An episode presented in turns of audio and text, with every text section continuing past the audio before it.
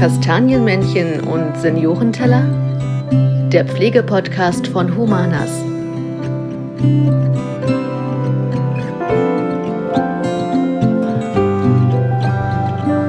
Hallo und herzlich willkommen zu unserer neuen Folge von Kastanienmännchen und Seniorenteller.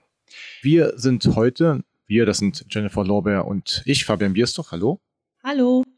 Wir sind heute an der Universität, nämlich an der Otto von Guericke Universität in Magdeburg und sind dort an der Fakultät für Humanwissenschaften, passend zum Thema modernes Onboarding zu Gast. Und wir haben einmal mitgebracht unsere Humanas-Referentin für Revision und Wissenschaft, Steffi Fuhler, hallo. Hallo. Und sind eigentlich zu Gast bei Professor Dr. Michael Dick, hallo. Hallo. Am besten ihr, Sie stellt euch aber ganz kurz vor, ähm, was der berufliche Alltag so ausmacht und ähm, was ihr unter Onboarding versteht und auch natürlich am besten Fall unter digitalem Onboarding und was ihr damit zu tun habt. Soll ich mal anfangen? Ja. Eigentlich sagt man ja Ladies first. Ja. ja also Ladies first. Okay. Ja, mein Name ist Steffi Fuhle. Ich bin seit 2017 bei Humanas lange Jahre als Personalmanagerin und seit einem guten Jahr als Referentin für Revision und Wissenschaft, Wissenschaft Schrägstrich Entwicklungsprojekte. Onboarding ist für mich im einfachsten zu sagen, dass man an Bord geholt wird, also einfach das zu übersetzen.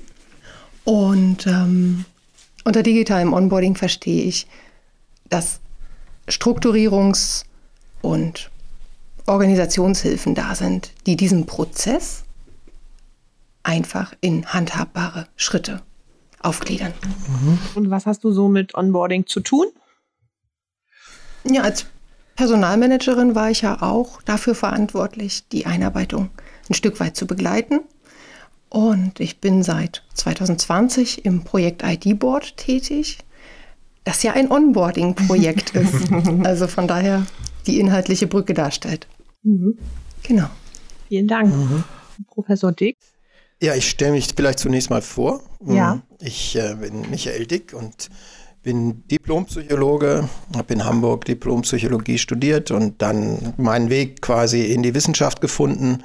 Von Anfang an war das gar nicht so beabsichtigt.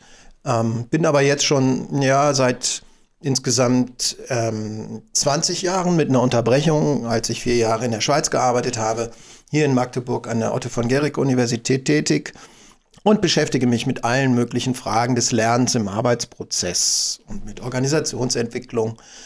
Ähm, ja, und solchen Dingen. Wir sind viel in Unternehmen, wir arbeiten sehr praxisnah, versuchen und wir versuchen quasi eher Forschung in die Praxis zu tragen. Man nennt das auch angewandte Forschung ähm, nicht so sehr Grundlagenforschung. Da bedienen wir uns eher bei den Grundlagen und versuchen die zu übersetzen in, ja, sagen wir, gute Lösungen, neue, neue Ideen, neue Methoden für Unternehmen in verschiedenen, ähm, ja, in verschiedenen Situationen, in verschiedenen Problemlagen. Und eine dieser ist halt seit einigen Jahren äh, das Thema Fachkräfte, Fachkräftemangel, Fachkräfteakquise.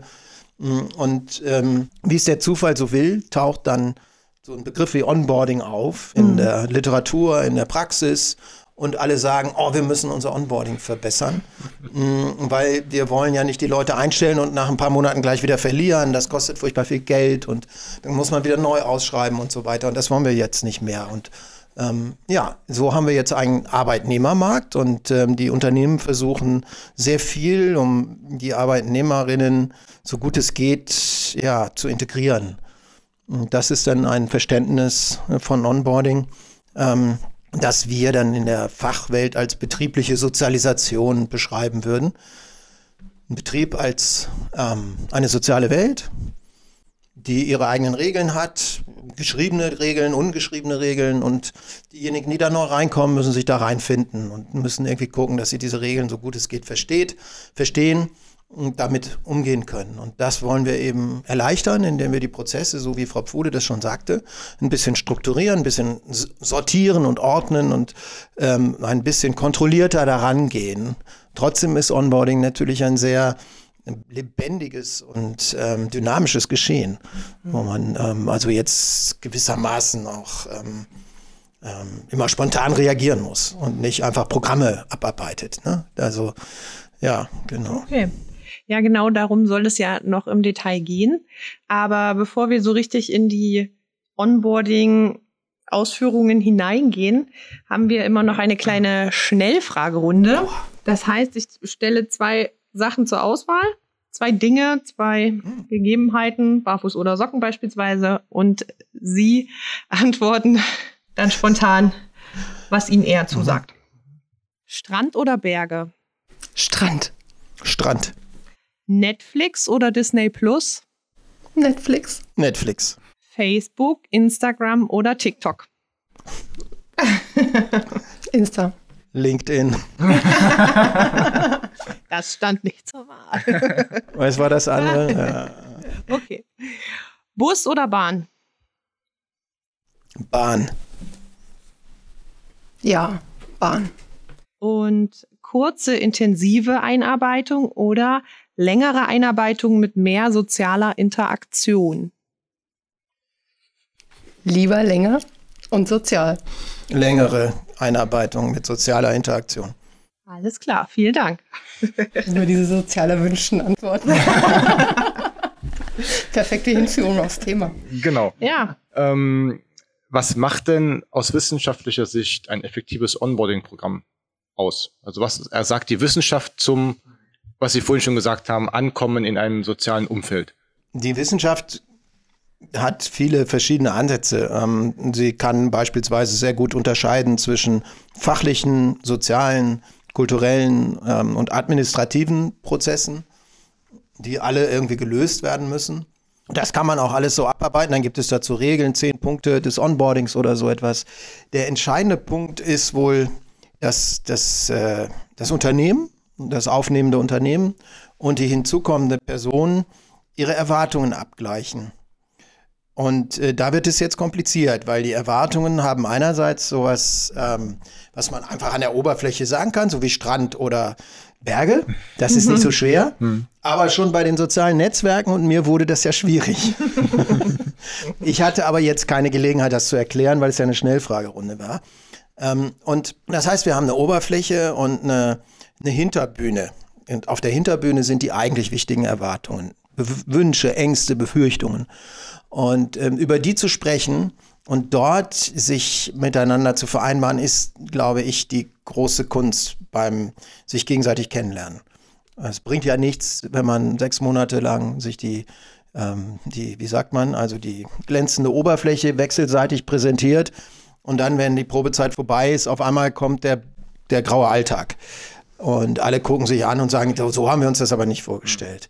Und das ist aus meiner Sicht eigentlich der Schlüssel bei einem guten Onboarding. Das kann man jetzt fachlich durchdeklinieren, das kann man sozial durchdeklinieren, das kann man kulturell, das ist noch was anderes, kulturell durchdeklinieren, ja, oder wie auch immer. Ne? was würden Sie denn sagen, wie lange so ein Onboarding Ja. dauert? Also wenn Sie sagen, so nach sechs Monaten Mhm. kommt der graue Alltag. Naja, das ist sehr unterschiedlich. Jetzt könnte man schön metaphorisch antworten. Das ist in jeder Ehe anders. Ja. Man kann 25 Jahre Flitterwochen haben. Ich weiß noch nicht, ob das dann so gut funktioniert. Ähm, nein, also es gibt natürlich einen Punkt, an dem das Onboarding in die reguläre Beziehung übergeht. Und der ist irgendwo zwischen drei und sechs Monaten. Ähm, es, die Probezeit hat natürlich rein rechtlichen, es steckt natürlich einen wichtigen Rahmen ab. Und ähm, allen ist auch bewusst, dass es einen davor und einen danach gibt. Aber wenn man nach sechs Monaten noch immer nicht, sagen wir mal, Klarheit hat, ja, dann spricht viel dafür, dass das Onboarding nicht aus technischen Gründen nicht funktioniert hat, sondern tatsächlich aus inhaltlichen. Verstehen Sie, wie ich meine? Also dann sollte man sich nochmal überprüfen. Also deswegen ist es schon sinnvoll zu sagen, Onboarding endet auch. Nach drei bis sechs Monaten endet das und dann beginnt der andere Prozess der Personalentwicklung, der ja auch noch wichtig ist, also Weiterentwicklung etc. Ja. Und was macht so ein effektives Onboarding aus? Ja, was ist effektiv? Wenn Sie sagen effektiv, dann, dann geht es ja um die, um die Wirksamkeit. Ähm, und ein effektives Onboarding ist eines, bei dem ich einen guten, intensiven Kontakt aufbauen konnte Und zwar einerseits aus Seiten der Personaladministration oder der Personalentwicklung, aber auch natürlich in der Abteilung, in der Fachabteilung bei den Führungskräften mit den Kolleginnen und Kollegen. Also ein effektives Onboarding würde bedeuten, dass man innerhalb einer Zeit von drei bis vier Monaten sowohl fachlich eingearbeitet ist, als auch weiß, an wem man ist, mhm. ähm, als auch weiß, wo man ähm, Gewohnheits, also wo man sich noch dran gewöhnen muss, wo man sich schon wohlfühlt. Das, das würde ich aus der Sicht des ähm, Onboardies als effektiv bezeichnen. Also nach einer gewissen Zeit schon zu wissen, wo man ist, wo man steht, fachlich und sozial. Ja. Okay. Wie sieht denn für ein Pflegeunternehmen so die perfekte Version eines Onboardings aus, Steffi? Wir haben ja vorhin schon ganz kurz das Thema Fachkräftemangel gehabt. Mhm. Das heißt, ja klar, ich möchte den Verlust am Anfang vermeiden. Das beginnt aber vor dem ersten Arbeitstag. Jetzt könnte man sagen Pre-Boarding. Mhm. Ähm, Unternehmen und Bewerber bereiten sich beide vor auf den gemeinsamen Start. Das tun wir bei Humanas auch. Und dann eben in dieser ersten Phase über die Praxis zu spüren, was macht das Unternehmen besonders und darüber zu verstehen, was wird mir erklärt an zum Beispiel konzeptionellen Besonderheiten. Unsere Mitarbeiter kommen ja aus der Praxis. Deswegen ist diese Reihenfolge aus meiner Sicht die sinnvolle.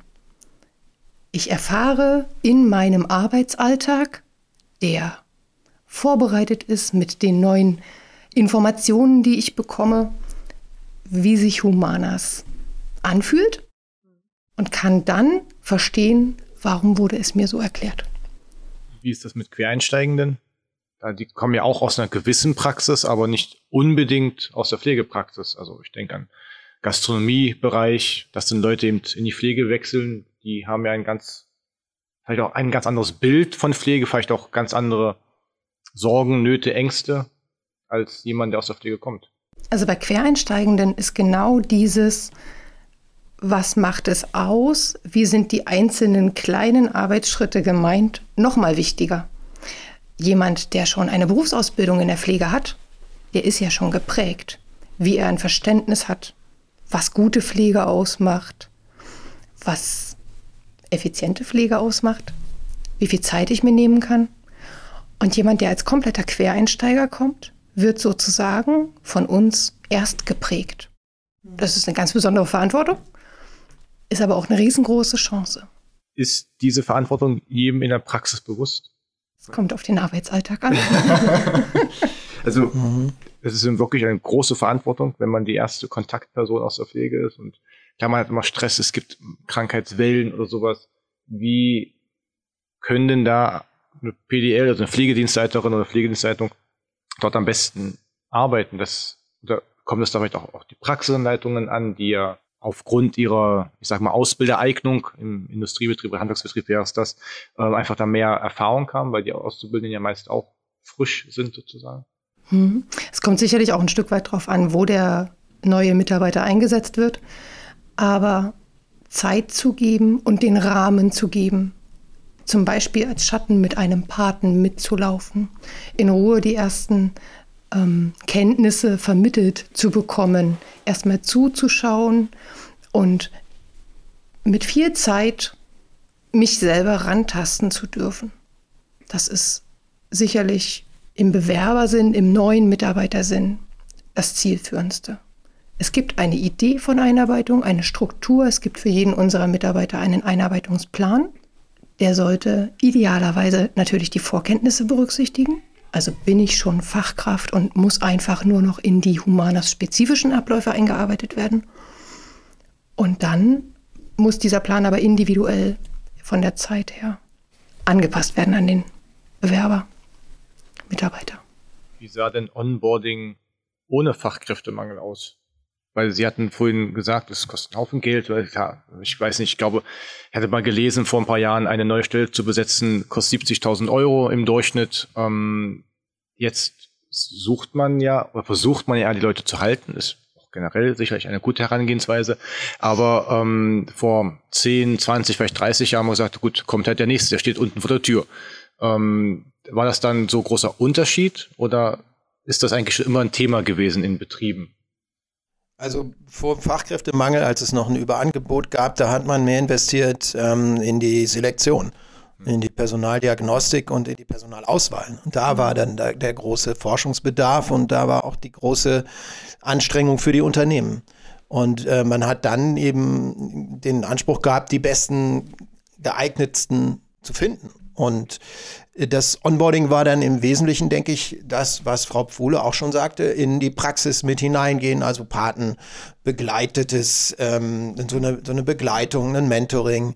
Ähm, bei großen Unternehmen gab es natürlich immer schon auch ähm, Einarbeitungspläne.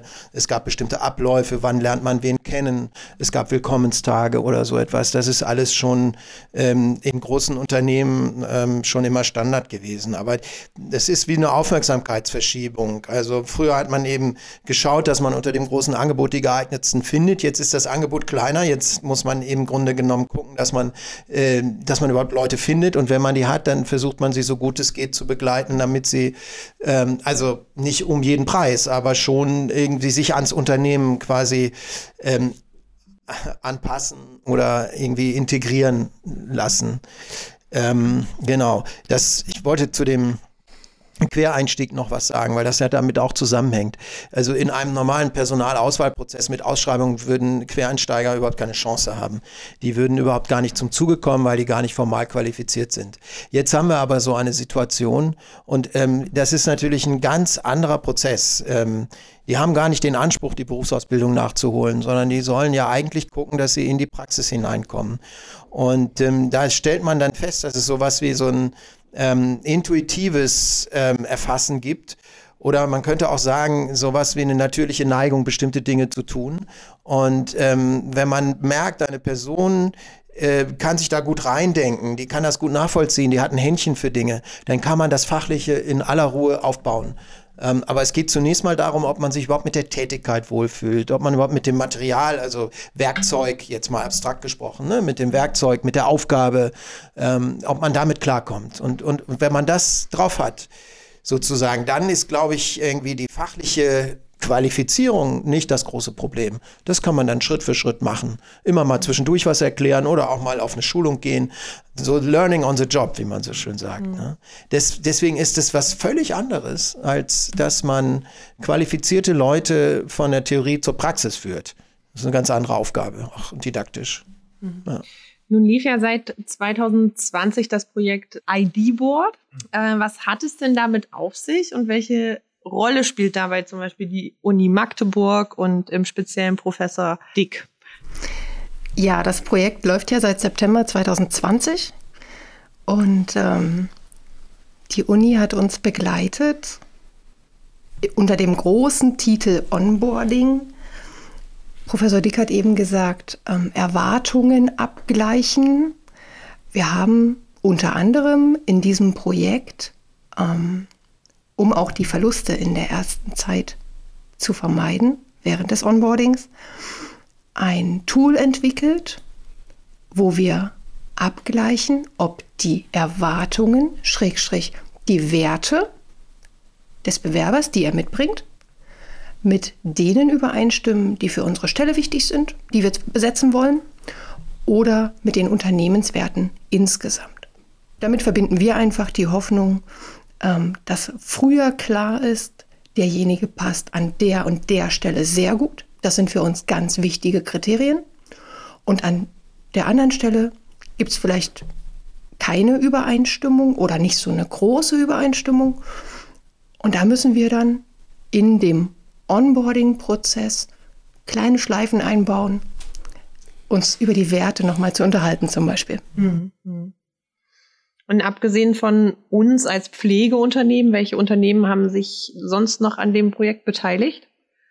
Ja, genau, gute Frage. Also es sind sieben, sieben regionale Unternehmen aus Sachsen-Anhalt, Ähm, ich zähle sie jetzt nicht alle auf. Das, äh, wahrscheinlich würde ich eins vergessen. Nö, so, nur so die Branchen. Ja, also äh, wir haben Einzelhandel dabei, wir haben Industrie dabei, ähm, wir haben äh, das Handwerk dabei und zwar vom Bäcker bis zum Holzbauer.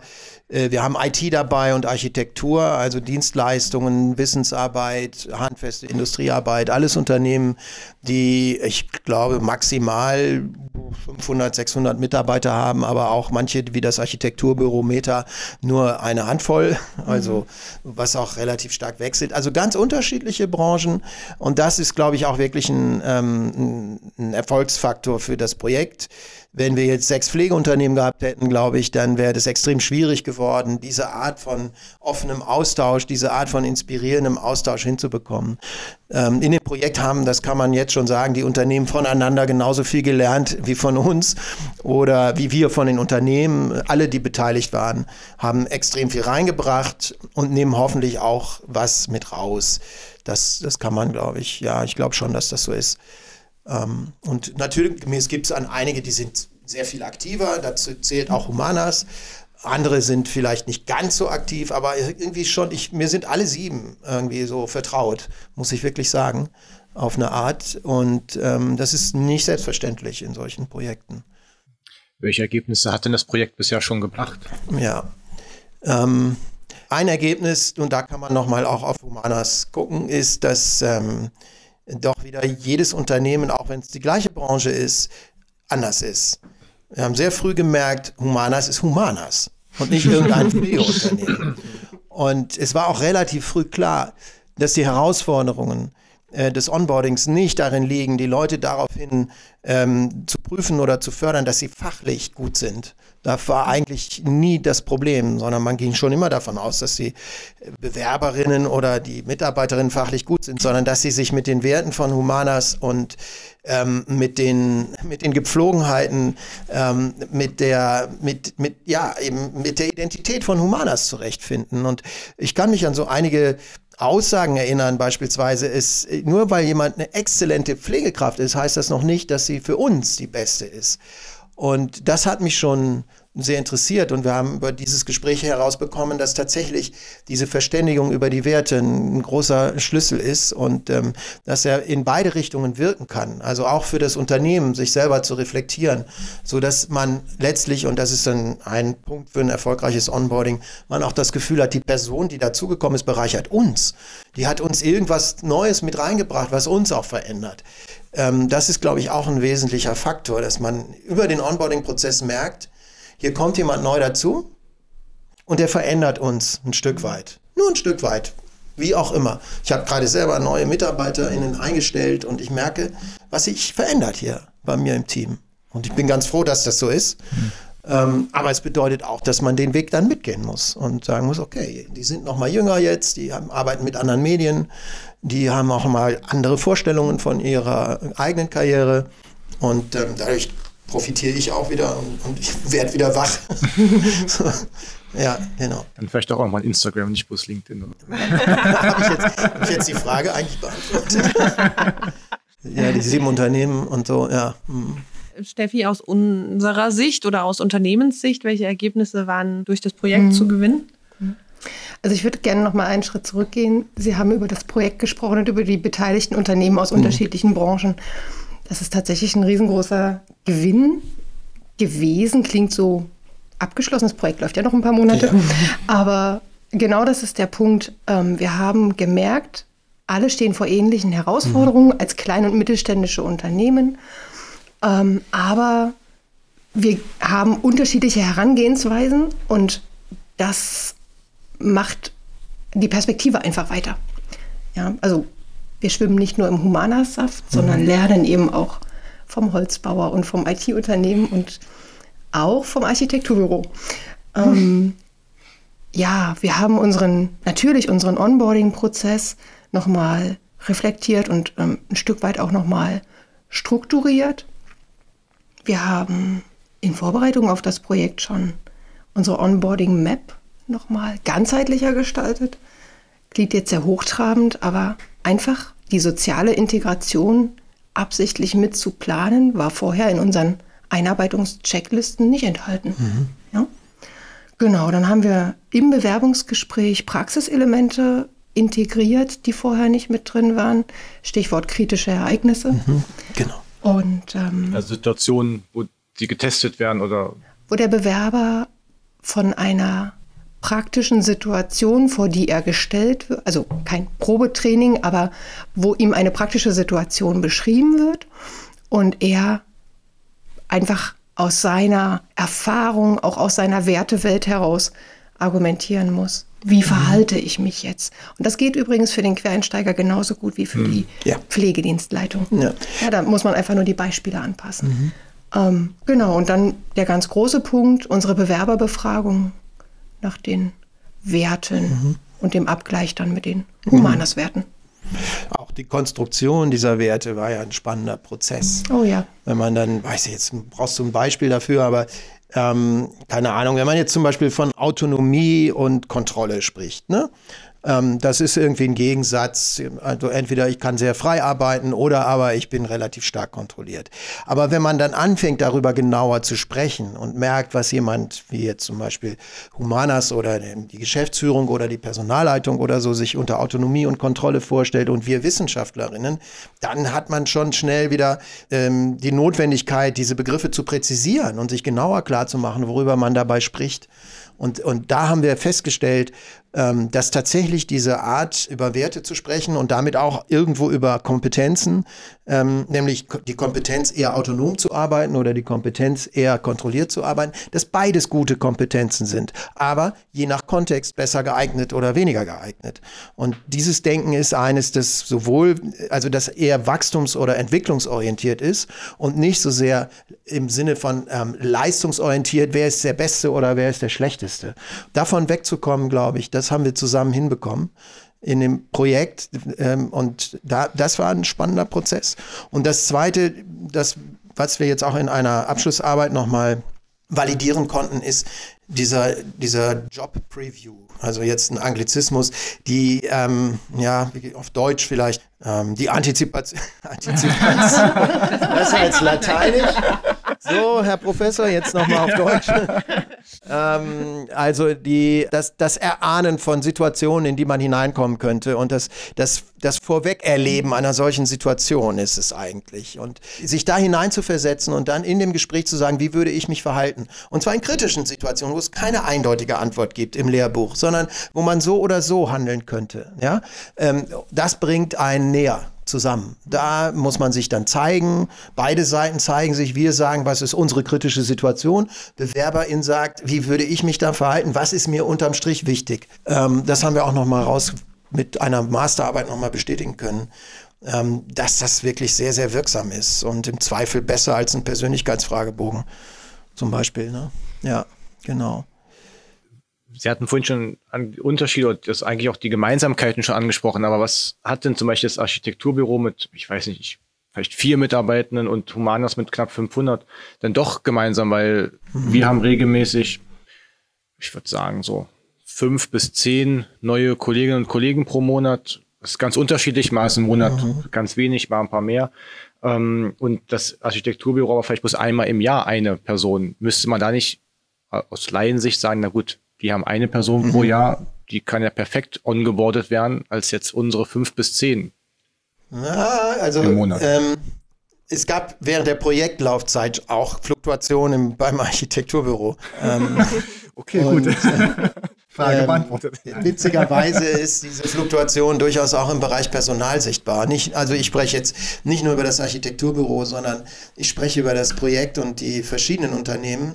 Die ähm, Humanas hat ja noch eine personale äh, Kontinuität mit Frau Pfuhle, aber auch da hat es Fluktuationen gegeben. Ja, also es gibt Fluktuationen. Und äh, im Architekturbüro ist es insofern ähnlich, als auch die gewisse Werte haben.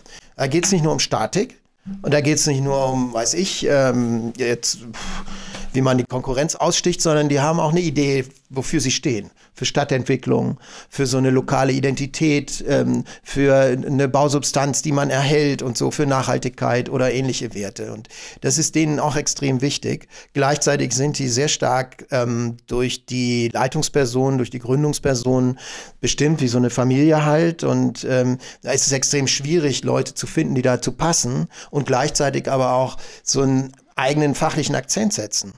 Also man kann sich das wirklich vorstellen wie bei der Familie, wenn man zu viert am Abendbrottisch sitzt und jetzt kommt eine fünfte Person. Und die soll hm. sich einerseits hm. gut einfügen, aber andererseits auch eine, eigenen, eine eigene Identität haben. Das ist ganz schön schwierig. Also je kleiner das Unternehmen, desto dramatischer wird eigentlich die Aufgabe. Ne? Wie so ein hm. Brennglas. Da kann man nicht mehr fliehen. Ja. Da kann ja. man nicht mehr fliehen.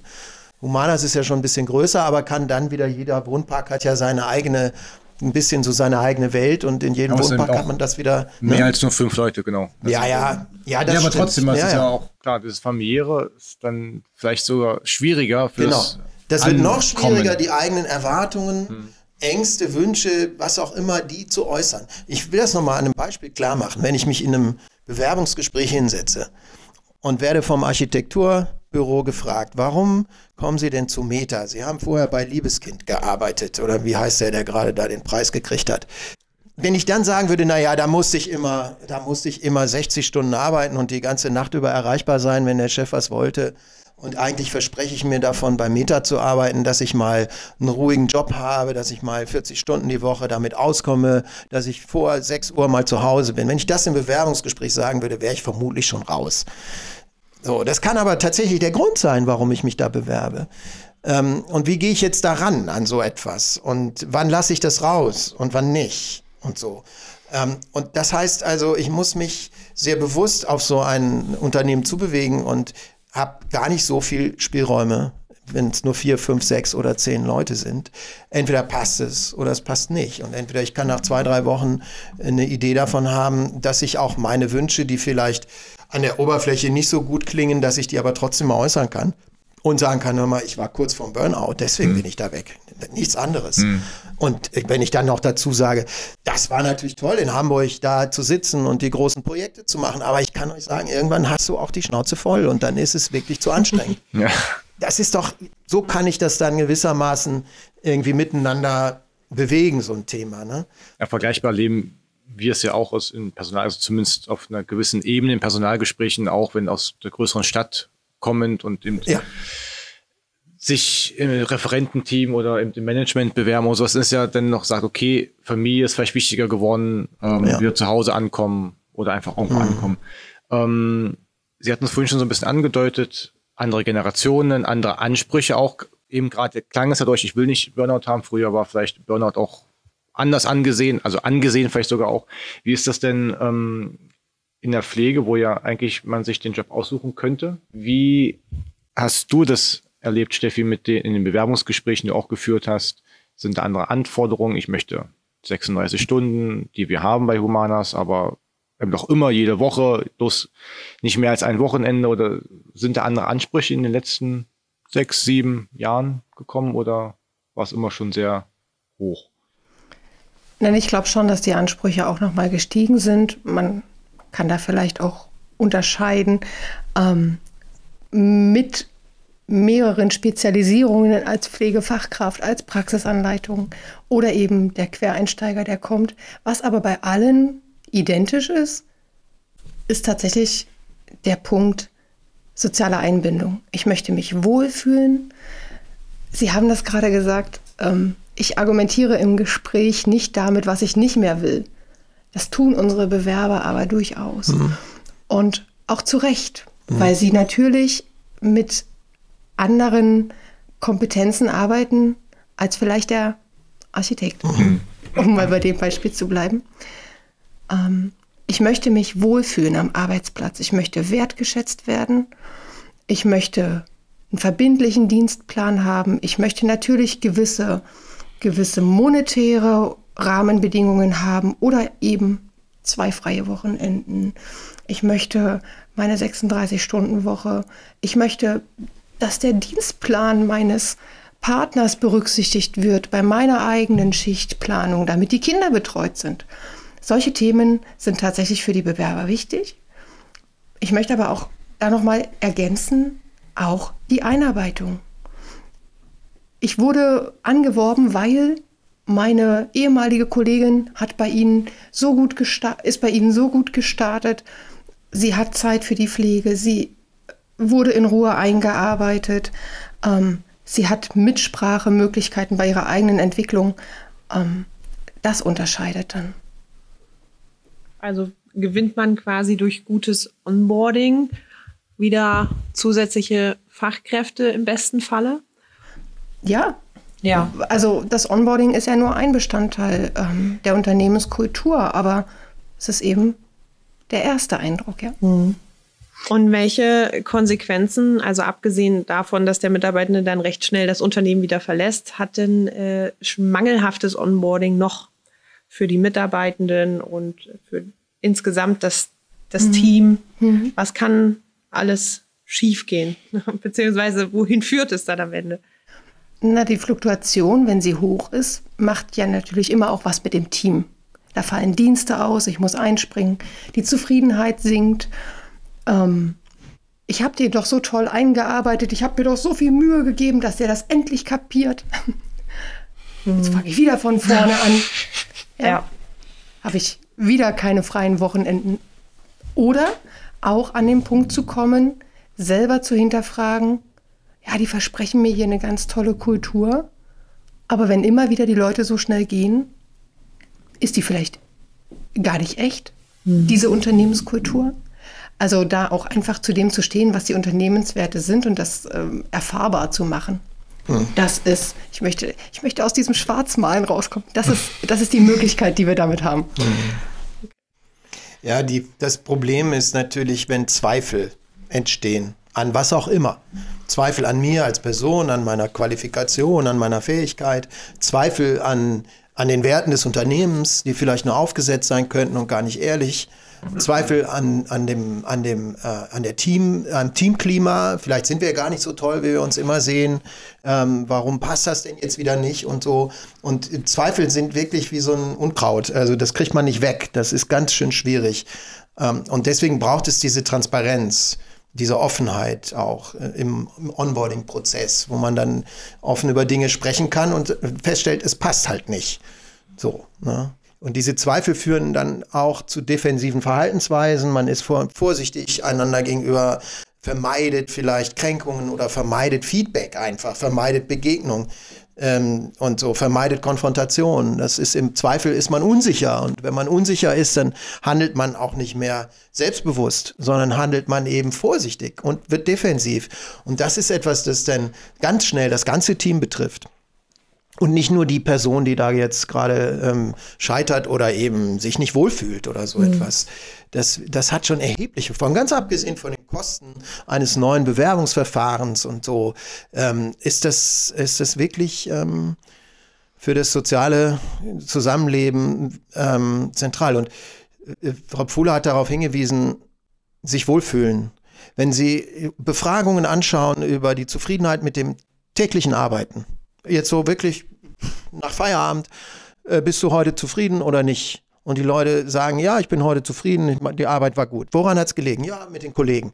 Also diese Kollegialität, das Klima, das Betriebsklima, das ist, das ist der Königsfaktor für Zufriedenheit im täglichen Arbeiten. Man verbringt ja auch genug Zeit auf Arbeit. Ja, genau. Also. Acht Stunden. oder sowas. Ja, klar, ja, ist so.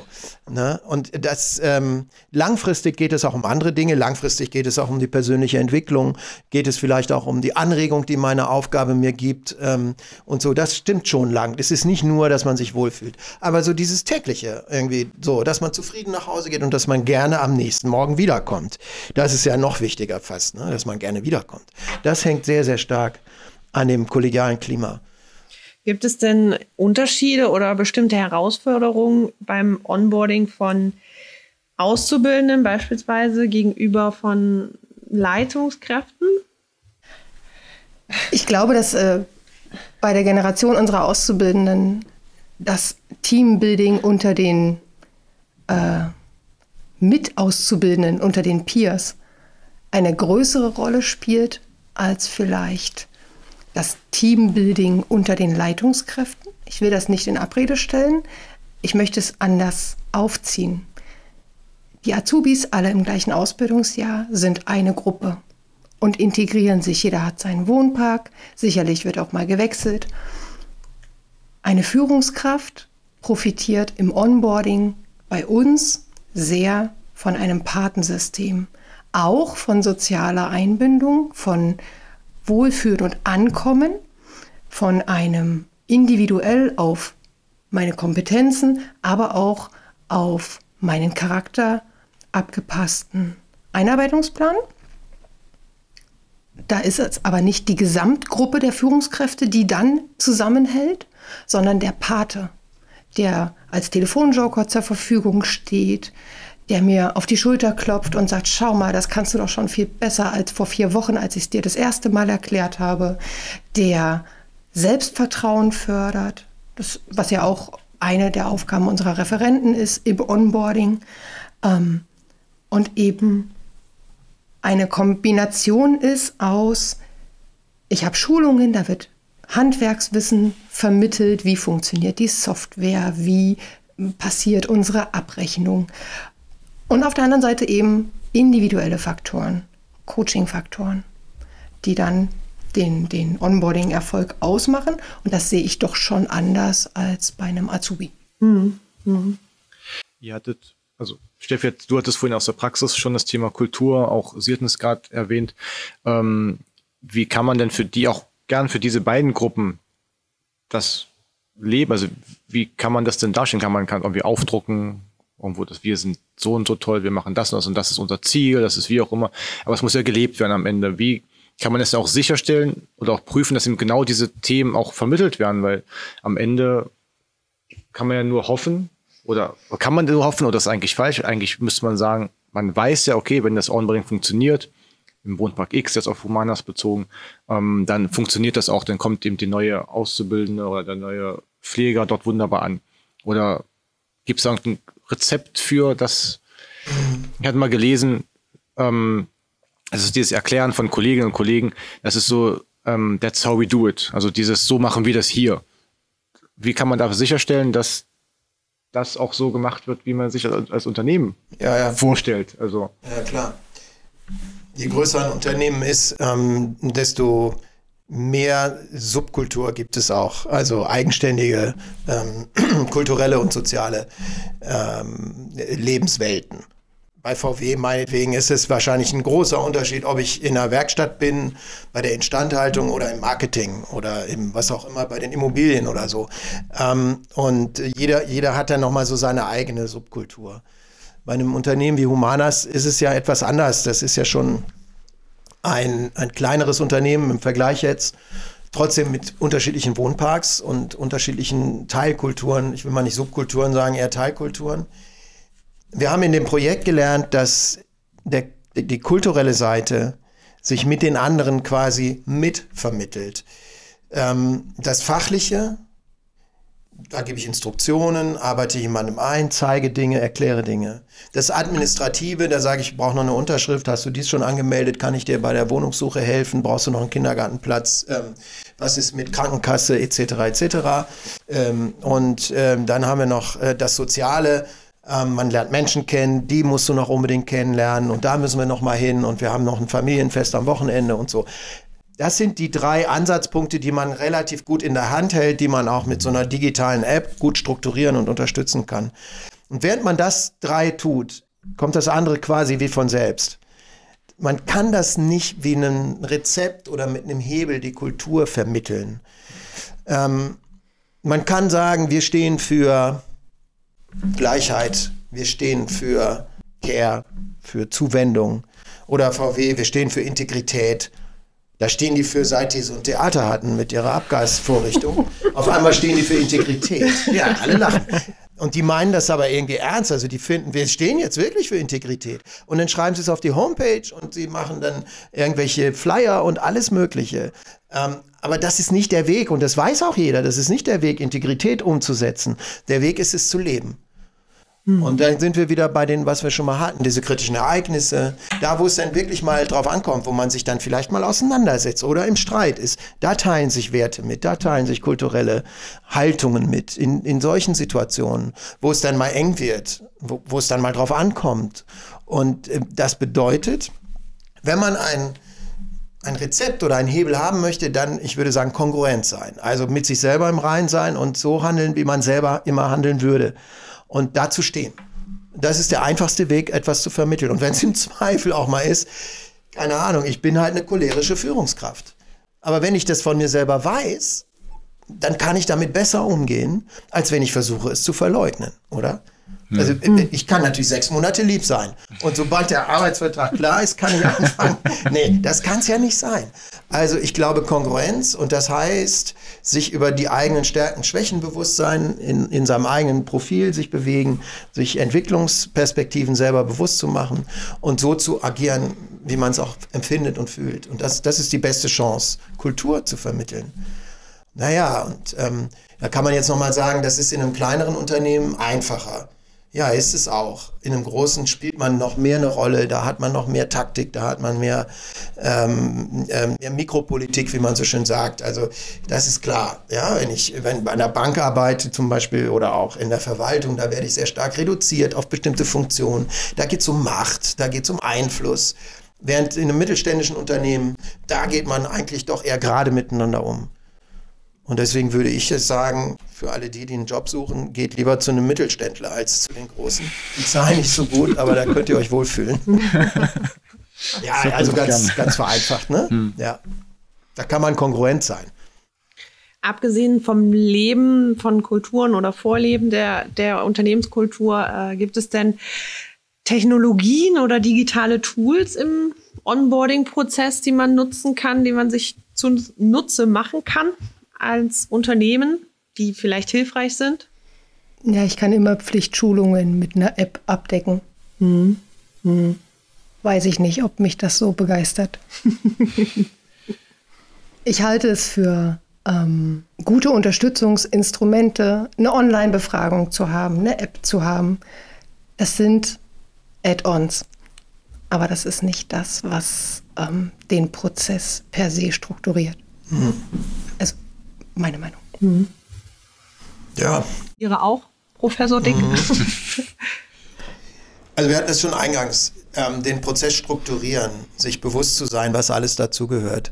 Das ist so ein bisschen wie, ähm, ich gucke nochmal in die App, ob ich alles bedacht habe oder ob irgendein Termin anliegt oder ähm, so etwas. Man kann ähm, sehr schön auch so kleine Selbstdiagnose-Tools, Self-Assessments machen. Man kann dieses dieses Wertequadrat, also den Wertekanon könnte man reinstellen als Instrument und dann kann ich meine Einschätzungen ablegen, die ich da schon mal hatte und so. Also ich denke schon, dass man da ähm, einige gute Impulse auch mitsetzen mhm. kann und dass es dabei hilft, nichts zu vergessen. Und das ist ja auch schon etwas wert. Aber ich bin da bei Frau Pfohle, die entscheidenden Punkte, die liegen, glaube ich, eher in dem direkten Miteinander und nicht so sehr in der digitalen Welt. Ähm, jetzt speziell in, einem, in einer Branche wie Pflege. Das, wenn wir jetzt zu einem IT-Unternehmen gehen, dann ist das schon wieder was anderes. Mhm. Sie haben heute Arbeitsformen, wo die Leute nie miteinander in einem Gebäude sind, sondern die sind verteilt über mehrere sogar über Zeitzonen, über Länder hinweg und arbeiten zusammen. So, es gibt also sozusagen eine komplett digitalisierte Zusammenarbeit und da kann ich alles über digitale Tools abdecken und das ist auch selbstverständlich. Da macht sich auch keiner große Sorgen bei. Das ist vollkommen in Ordnung. Aber wir reden ja hier über Pflege. Mhm. Und auch wenn wir über Brötchen sprechen oder über Holzbau, oder über Klopapier, das kann man nicht downloaden, das muss man, das muss man immer noch physisch haben. Ähm, genau. Also da auch keine klare Antwort, aber spezifisch für jede Branche ähm, kann das unterschiedlich stark wirken oder unterschiedlich bedeutsam sein. So ein digitales Ding. Und gibt es mh, hm, Konzepte oder Modelle, über die man einen funktionierenden Onboarding-Prozess messen kann? Also abgesehen davon, von der Fluktuationsrate, welche, an welchen Faktoren mache ich das noch fest? Kann ich das festmachen als Unternehmen? Regelmäßige Mitarbeiterbefragung ist ein ganz wichtiger Punkt. Und da kann ich ja auch gucken, wenn ich höhere Fluktuationsraten hatte, ob sich in der Abteilung in den letzten zwei Jahren Dinge verändert haben, Zufriedenheitsaspekte, einzelne Facetten meiner Arbeitsgestaltung. Also das halte ich für generell günstig, regelmäßiger also Mitarbeiterbefragungen zu machen, speziell aufs Onboarding bezogen. Ähm, kann man natürlich auch mit kleinen Fragebögen arbeiten zum Thema äh, Teamklima oder wie fühle ich mich fachlich, wie zu Hause. Da würde ich dann ähm, aber auch unterscheiden zwischen dem, was ich einer Person anbiete, um sich selber zu reflektieren und dem, was ich als Unternehmen an Daten verarbeite. Ich würde dann immer empfehlen, alles in allem, wie gut fühle ich mich aufgehoben im Unternehmen oder alles in allem, wie gut bin ich angekommen. Also drei, vier, fünf Fragen würde ich stellen und äh, daran würde ich es dann festmachen. Und es bringt ohnehin nur was, wenn man es regelmäßig macht, damit man einen Vergleich hat. Also ansonsten ist das ja von eins bis fünf Herr Biastok, wie geht's Ihnen heute von 1 bis 5? Sagt er zu mir 4. Okay, super. Ja, vielleicht morgen nochmal, oh 3. Übermorgen 2. Oh, ja, okay. Ne? So, dann fange ich an nachzudenken. Aber bis dahin ist es eigentlich belanglos. Also man braucht ein regelmäßiges Monitoring. Und da würde ich versuchen, einfache Fragen, Instrumente zu verwenden. Wie so Ampelsysteme, mhm. sowas. Ja, genau. Wir haben ja auch die Möglichkeit innerhalb unseres Onboardings immer wieder in Zwischen- und Reflexionsgespräche ja, zu genau. gehen. Auf der einen Seite natürlich, um die fachliche Einarbeitung zu reflektieren, das ist das eine, mhm. aber eben auch, um zu sagen, wie geht es dir im Vergleich zu ja. Vor acht Wochen? Ja. Für mich ist ein ganz besonderer Onboarding-Moment immer in den Wohnparks gewesen, wenn der neue Kollege das erste Mal sagt, wir. Ah, ja, ja. Das ist so ein zauberhafter Moment, weil dann ja. ist er, also zumindest gefühlt, erstmal drin. Ja, guter Punkt, sehr guter Punkt. Wenn Sie das jetzt quasi regelmäßig monitoren würden, dann hätten Sie einen super Indikator für ein gelingendes Onboarding. Also als Wissenschaftler muss ich mir natürlich Gedanken machen, wie kann man sowas tatsächlich messen. Hm. Das ist nicht so einfach. Also mit Fragebögen, das ist so der Standard, den man im Moment hat, aber die Idee von Frau Pfuhle finde ich deutlich besser. Das ist halt nur die Frage, wie man das valide und objektiv misst. Ja? Ähm, man könnte auch sagen, wann habe ich zum ersten Mal geträumt von meinen Arbeitskollegen und wie war der Traum? War der Traum gut oder schlecht? genau. War es ein Angsttraum oder war, naja, aber genau, solche Indikatoren, die sind wirklich gut. Ja, die sind wirklich gut. Mhm. Mhm. Okay. Dann haben wir noch eine finale Frage für Sie und euch. Und zwar, ähm, welches Thema, vielleicht auch aus der Pflege, würdet ihr gerne wissenschaftlich aufarbeiten oder welches Pflegethema sollte dringend wissenschaftlich untersucht werden. okay. Diesmal nicht Ladies First. nee, diesmal, nee, das, das ist, ja. Hm. Ich denke, ähm, ja, ich denke, was dringend untersucht werden sollte, ist der Zusammenhang zwischen der Arbeitszufriedenheit von Pflegekräften und der Zeit, die sie mit den zu Pflegenden verbringen. Hm. Ähm, mittlerweile ist es ja offensichtlich so, dass in vielen ähm, Bereichen starke ähm, Arbeitslast vorherrscht, Zeitdruck, ähm, allgemein Stress, Unterbesetzung, Fachkräftemangel etc. etc. Und äh, wir beobachten können, dass die Fluktuationsraten steigen, dass viele den Beruf verlassen. Und ähm, die, die, der Anspruch einer Pflegekraft an das, was sie tut, an ihre Tätigkeit, hängt vermutlich doch schon viel stärker an der Interaktion mit den, mit den Klienten, mit dem zu pflegenden Menschen. Und ich würde gerne den Zusammenhang untersuchen zwischen der Zeit, die man mit den Klienten verbringt und der eigenen Arbeitszufriedenheit. Interessant, sehr interessant. Ja. Ich habe die Idee zu messen, wie oder, oder herauszuforschen, ähm, wie sich eine gute Pflege messen lässt. Hm. Unabhängig davon, ja. was aktuell durch die Prüfer schon geprüft wird, aber einfach, wie kann ich Kundenzufriedenheit in einer Situation messen, in der jemand vielleicht dementiell verändert ist? Mhm.